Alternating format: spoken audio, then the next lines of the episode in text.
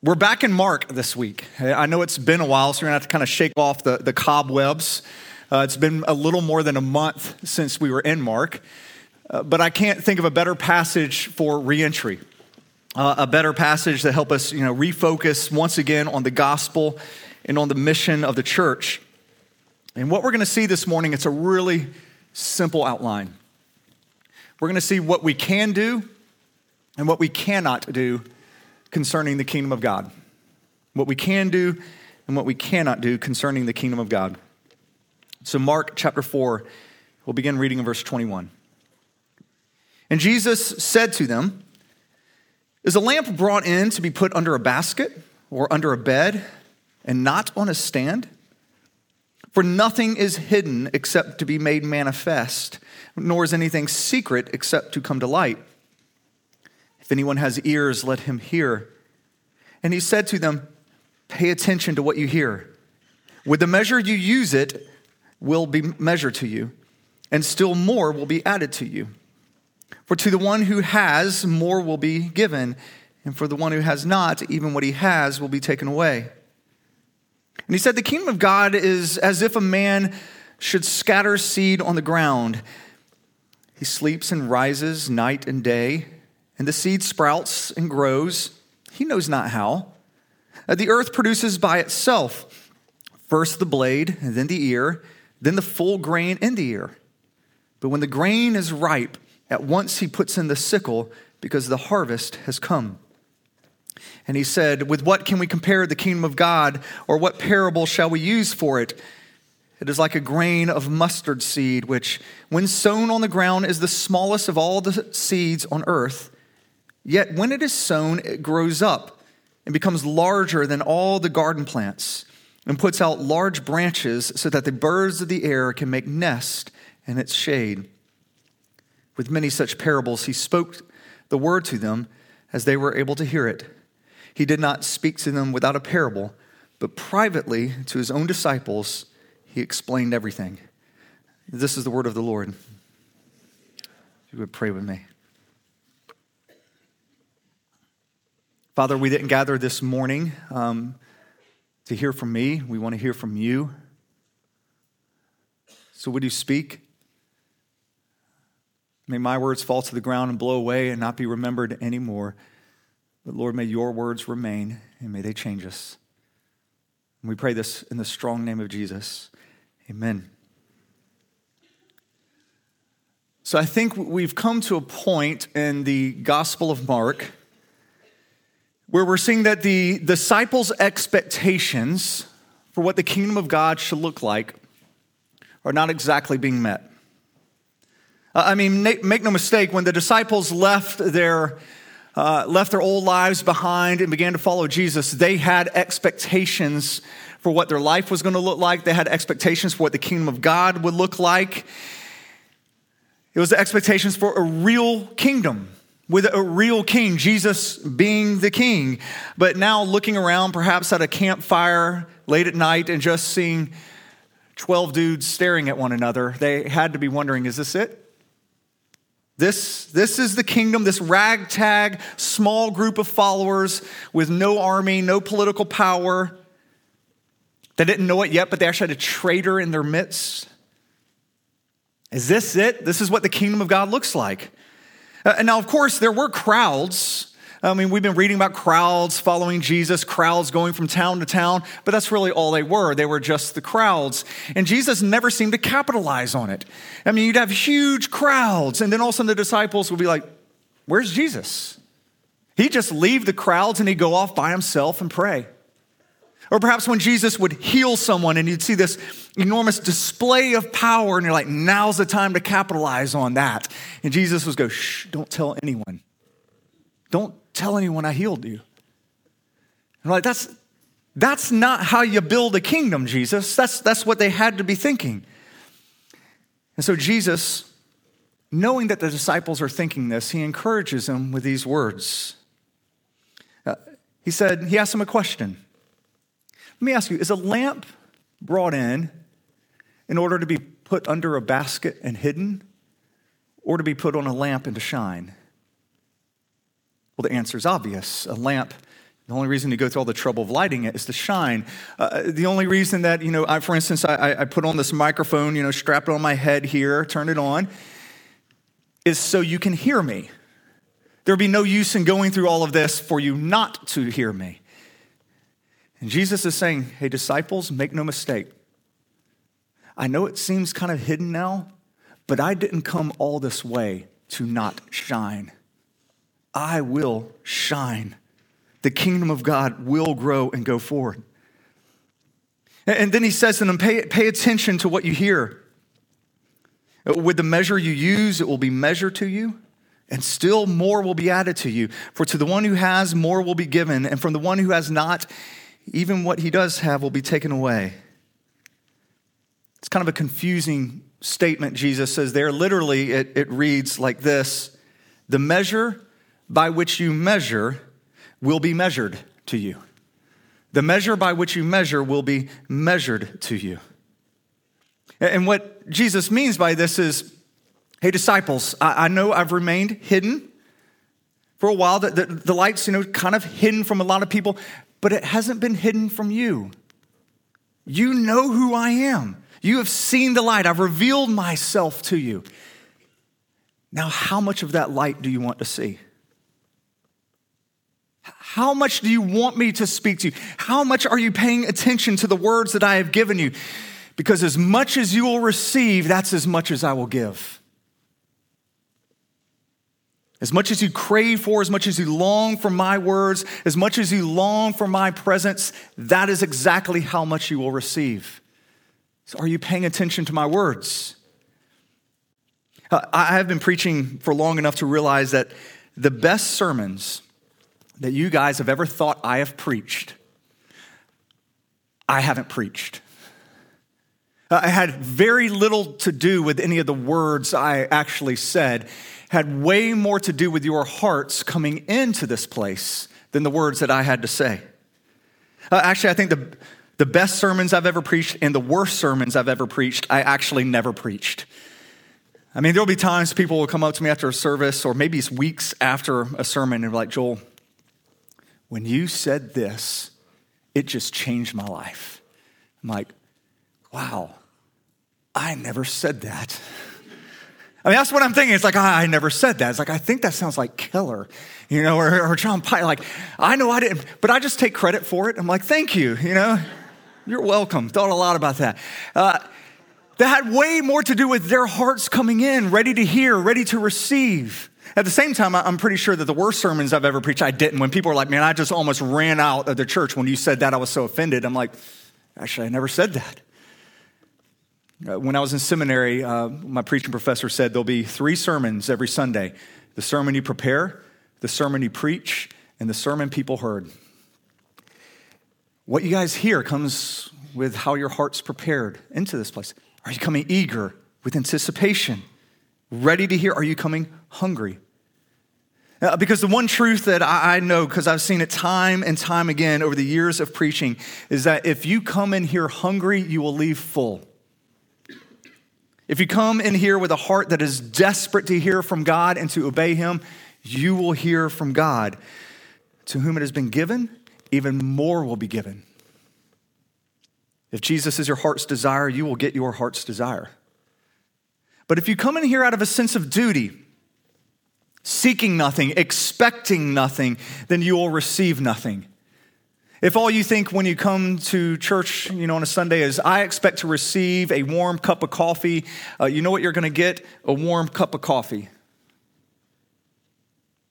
There's a warning here in Jesus' words. He's saying if you don't pay attention to him, if you don't pay attention to his words, then even that little bit of light that you once saw is, going to, is going to begin to fade away.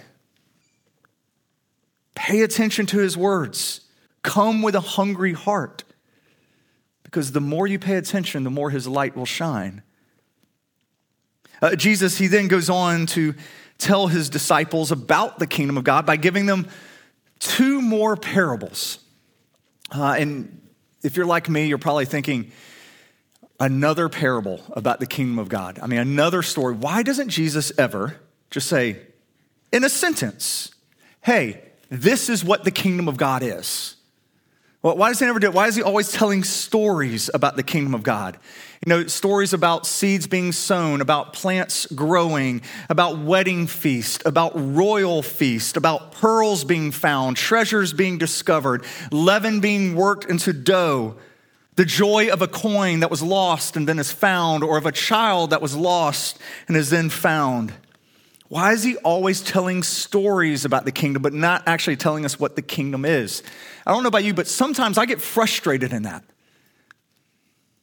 It, it actually reminds me of, um, of something Flannery O'Connor once said. Uh, I don't know if any of you read Flannery O'Connor, uh, brilliant writer. She, she wrote short stories, and she just had such a way of writing, and, and just within a few pages, she would paint such a vivid picture that you will just chew on for the longest time. Well, one time she, after she had finished writing one of her short stories, um, some paper was doing an article on her. And so they said, hey, for the paper, could you maybe just tell us in a sentence or so the point of that short story? And she just said, well, if I could do it in a sentence, I wouldn't have written the story. There's a, there's a, there's a lot of truth to that. There's, there's some truths that are just so grand, so nuanced, so big, you can't just say, a, you can't wrap it up in a sentence. You can only approach it from different angles, tell many different stories about it. That's the kingdom of God. Jesus could not just give a sentence for us and we walk away understanding what the kingdom is. And so when Jesus taught about the kingdom, he, he would teach that the kingdom, you know, things like it grew secretly and it grew suddenly. And then he'd turn around and tell the next group how the kingdom of God was going to come suddenly and come in power. He would tell people how the kingdom must come to us. And then, in nearly the same breath, he would say how we must go and enter into it. He would talk about how the kingdom is from heaven. And then he would say, and it's also within each of you. He would talk about the kingdom in the present tense, and then he would talk about it in the future tense. Uh, sometimes the kingdom was far away from people, sometimes it was near.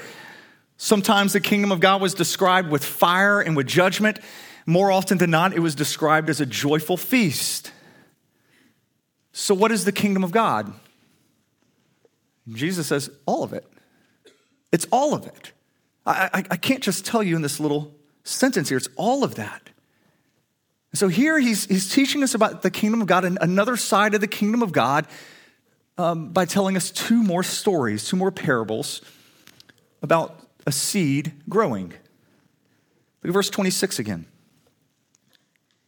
And he said, The kingdom of God is as if a man should scatter seed on the ground. He sleeps and rises night and day, and the seed sprouts and grows. He knows not how. The earth produces by itself first the blade, then the ear, then the full grain in the ear. Uh, this is just a simple story about farming. The farmer goes out, sows some seed, goes to bed. Wakes up, then he goes to bed. Wakes up, then he goes to bed. We don't know how long this happens, but happens for a while, and then finally he wakes up and he looks and he's like, huh, something's grown. God just showed up. Wow. Something's grown. But he doesn't know how. He doesn't know how that, that blade burst through the ground and it, and it grew and it's going to keep growing until it produces fruit. The farmer did absolutely nothing for that seed to grow. He, he didn't get out there, you know, like with a, you know, dig it up and get a little teeny little scalpel and like peel back the skin, a little tweezers and help it unfold. He, he didn't do any of that. He was powerless to do that. The power of that seed, it didn't come from the farmer, the power is in the seed. So the farmer's job here is, is simply to plant seeds. He's powerless to make it grow. That power comes from the seed itself. And Jesus says that's what the kingdom of God's like. That's how it grows.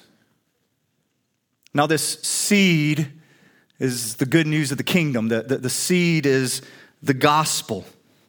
And that's what Jesus is saying that we are to sow. We're to tell others about Jesus. We're to tell the world that the king of this world has come. We're to tell of his death and his resurrection. And we're to go take that message and scatter that seed wherever we go. Uh, and notice that's what's being pictured here is just scattering seed. Gospel always on our lips. So we're scattering seed uh, to our family. We're scattering seed to our coworkers. We're scattering seed to our neighbors. We're just wherever we're going, we're scattering seed. We're telling people the gospel. That's what we can do.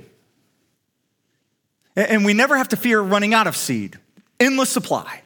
Just keep on scattering it. That's what you're called to do. What you can't do is make that seed grow.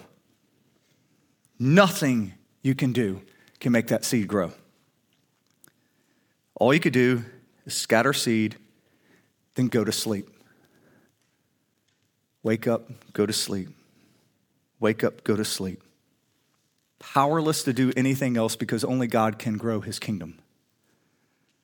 Uh, this is why, when you read through Scripture, nowhere in Scripture are you going to find the idea of us building the kingdom of us advancing the kingdom, of us expanding the kingdom, of us growing the kingdom. That language is never used. We're told to receive it, we're told to enter into it. But growth is what God does. Have you ever wondered why God created us needing sleep? I mean, it's, sleep is crazy when you think about it. You go unconscious every single day. I mean, for six to eight hours, you are oblivious to anything that's happening. You go unconscious every single day. Why did God create us needing that to happen? And, and I don't care if you, you think, oh, I'm not going to let that happen to me. You, you can't will your way out of it. I don't care how strong you are, you're going down. Every one of us, every day. Six, eight hours unconscious. Why? So when we wake up, we see the sun rose without us, the world's doing just fine without us. It's to remind us that we're not God. God's got a pretty good handle on things. And because we keep forgetting that lesson, He has us go to sleep every single day. And every morning we wake up and we're reminded God doesn't need us. We're not the center of the universe. In this parable here, Jesus could not have said it any clearer or any more emphatically that we are irrelevant compared to the power of the Word of God in growing His kingdom. Irrelevant. Uh, I've had the privilege of listening to some pretty amazing preachers in my life. You know, I've, I've got to listen a number of times, you know, to John Piper, Tim Keller, N.T. Wright, different people like that. But I would say the most powerful sermon I have ever heard um, came from a guy, I can't even remember his name, which is telling, isn't it? And it was actually when I was in college. He was a fellow student, uh, and he was a nobody. Um, he was one of those guys, severely introverted. Um, his face, I remember, was covered with acne. Um, he was just awkward. He could be go in and out of a room and no one would ever really know if he had been there or not.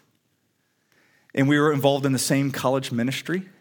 And during one of the uh, one of our services, uh, the minister he just said, "Hey, anybody could get up and share what the Lord's put on their heart." And we would have some some really good, gifted people get up and they would share different things.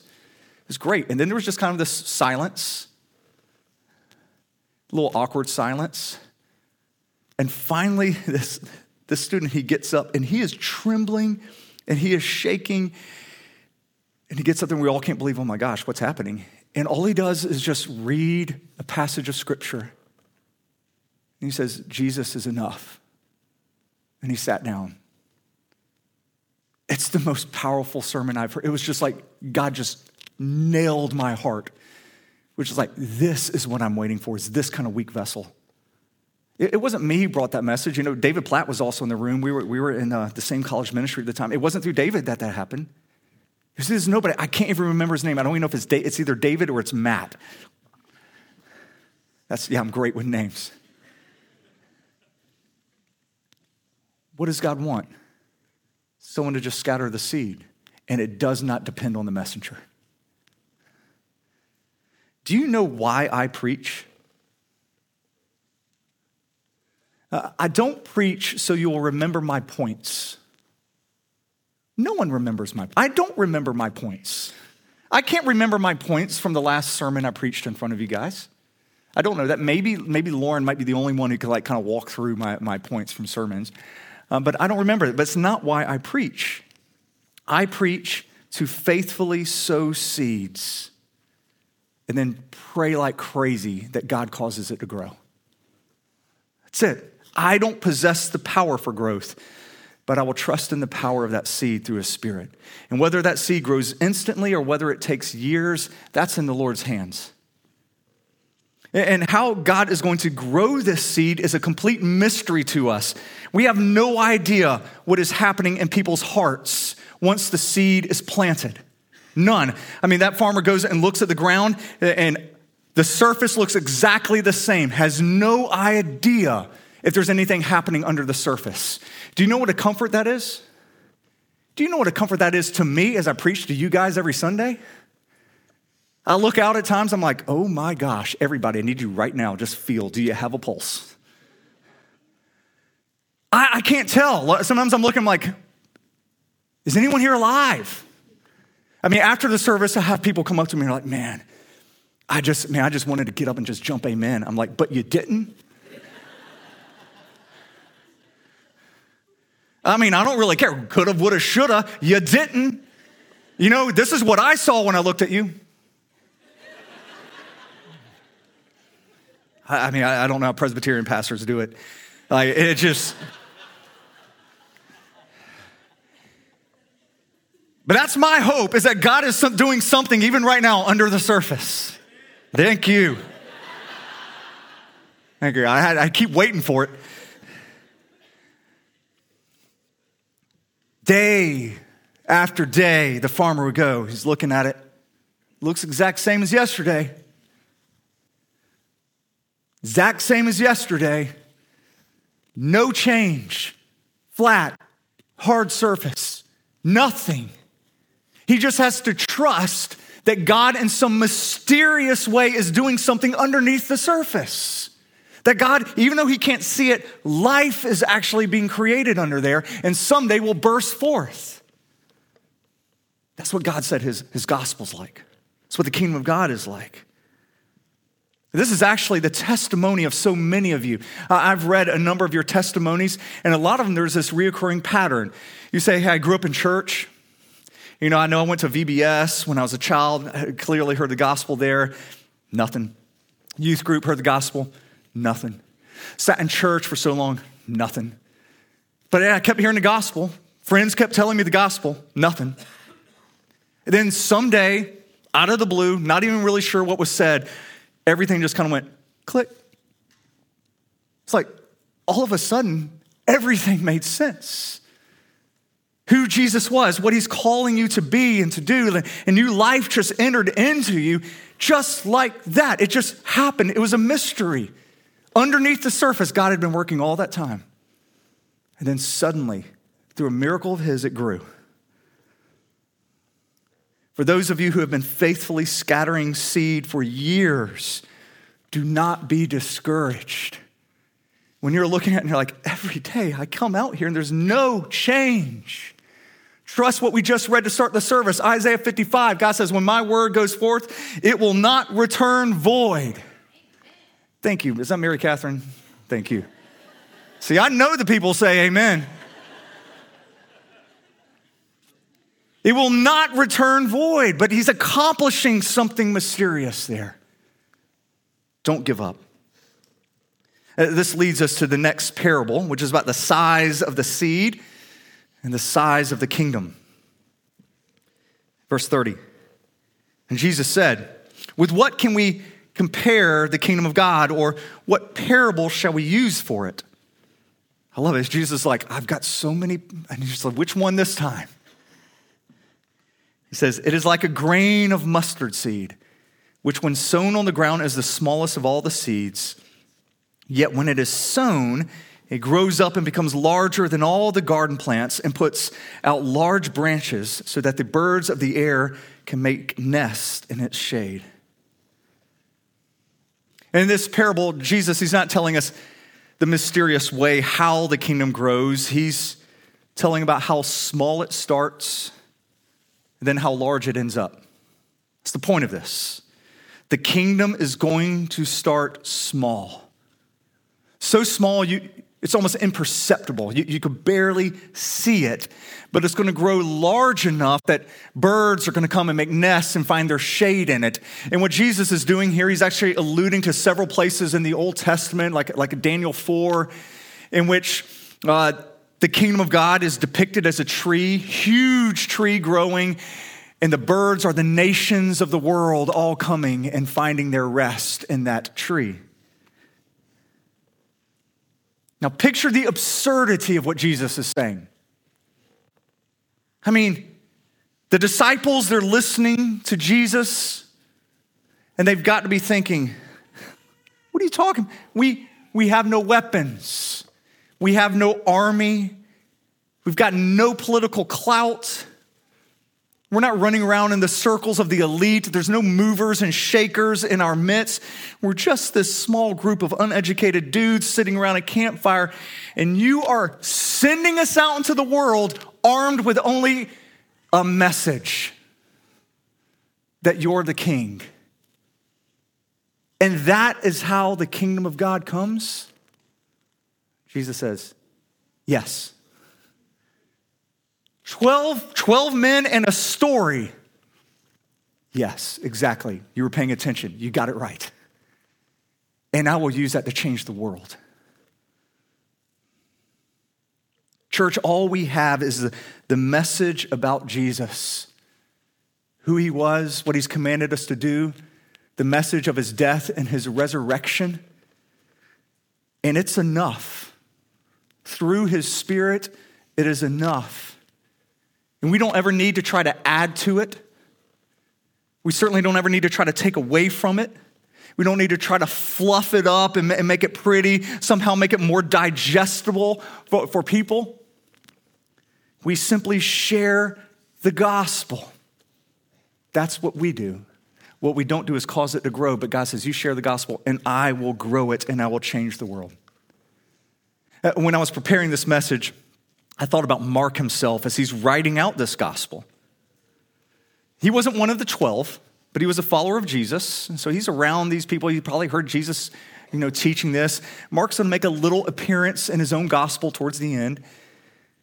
But I wonder if Mark, when he was writing the story of Jesus here, if he thought or had any idea how this tiny little gospel, how far it would spread over the entire globe.